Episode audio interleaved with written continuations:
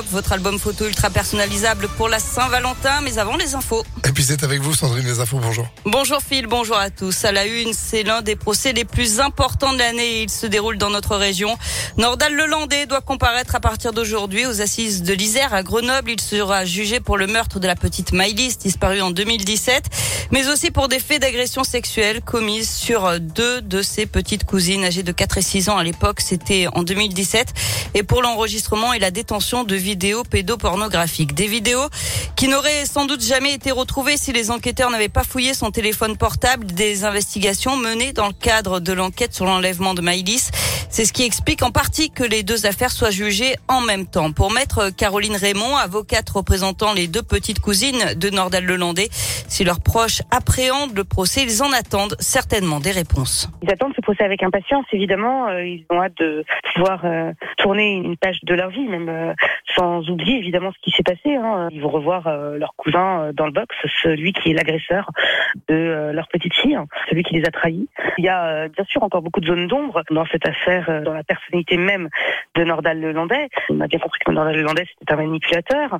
Il a reconnu, je précise, hein, concernant ses petites cousines, euh, qu'il euh, souhaitera donner d'autres explications que le fait qu'il euh, était sous emprise de, d'alcool et de cocaïne euh, au moment des faits. À notre sens, Nordahl Lelandais est bien évidemment plus un prédateur sexuel, compte tenu des actes commis sur ses petites cousines, euh, qu'un tueur en série. Et pour l'avocate, d'autres éléments interrogent sur les liens que peuvent avoir ces deux affaires, aussi bien la proximité de l'âge des victimes que la temporalité des faits.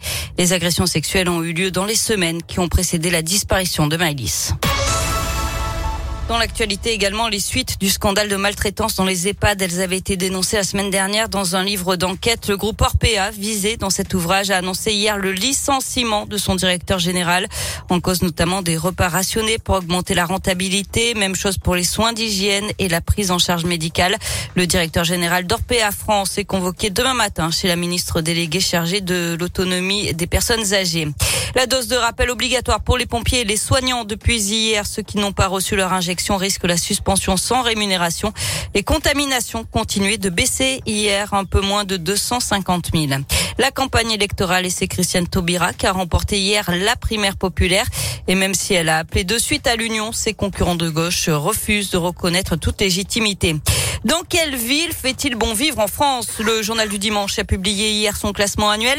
Angers est premier, Annecy deuxième et Lyon est loin, très loin derrière, soixante-troisième, devant quand même Villeurbanne, cent neuvième et Bron, cent trente-huitième. Caluire est cent quatre-vingt-sixième. Le classement a été établi à partir de cent quatre-vingt-sept critères sur neuf catégories, dont deux nouvelles, l'attraction immobilière et le temps de trajet. On passe au sport avec du foot. Le retour de Ndombele à Lyon. L'O L devrait officialiser l'arrivée du milieu de terrain qui avait été vendu il y a deux ans et demi à Tottenham. Ce serait via un prêt jusqu'en juin pour pallier le départ de Bruno Guimaraes, vendu hier pour cinquante millions d'euros à Newcastle. Lyon qui attend aussi l'arrivée du milieu de terrain de Brest, Romain Fèvre. Le mercato s'achève ce soir à minuit. Et puis un mot de handball avec l'équipe de France qui a raté la médaille de bronze à l'Euro. Défaite trente-cinq à trente-deux après prolongation face au Danemark. C'est la Suède qui a remporté le titre face à l'Espagne.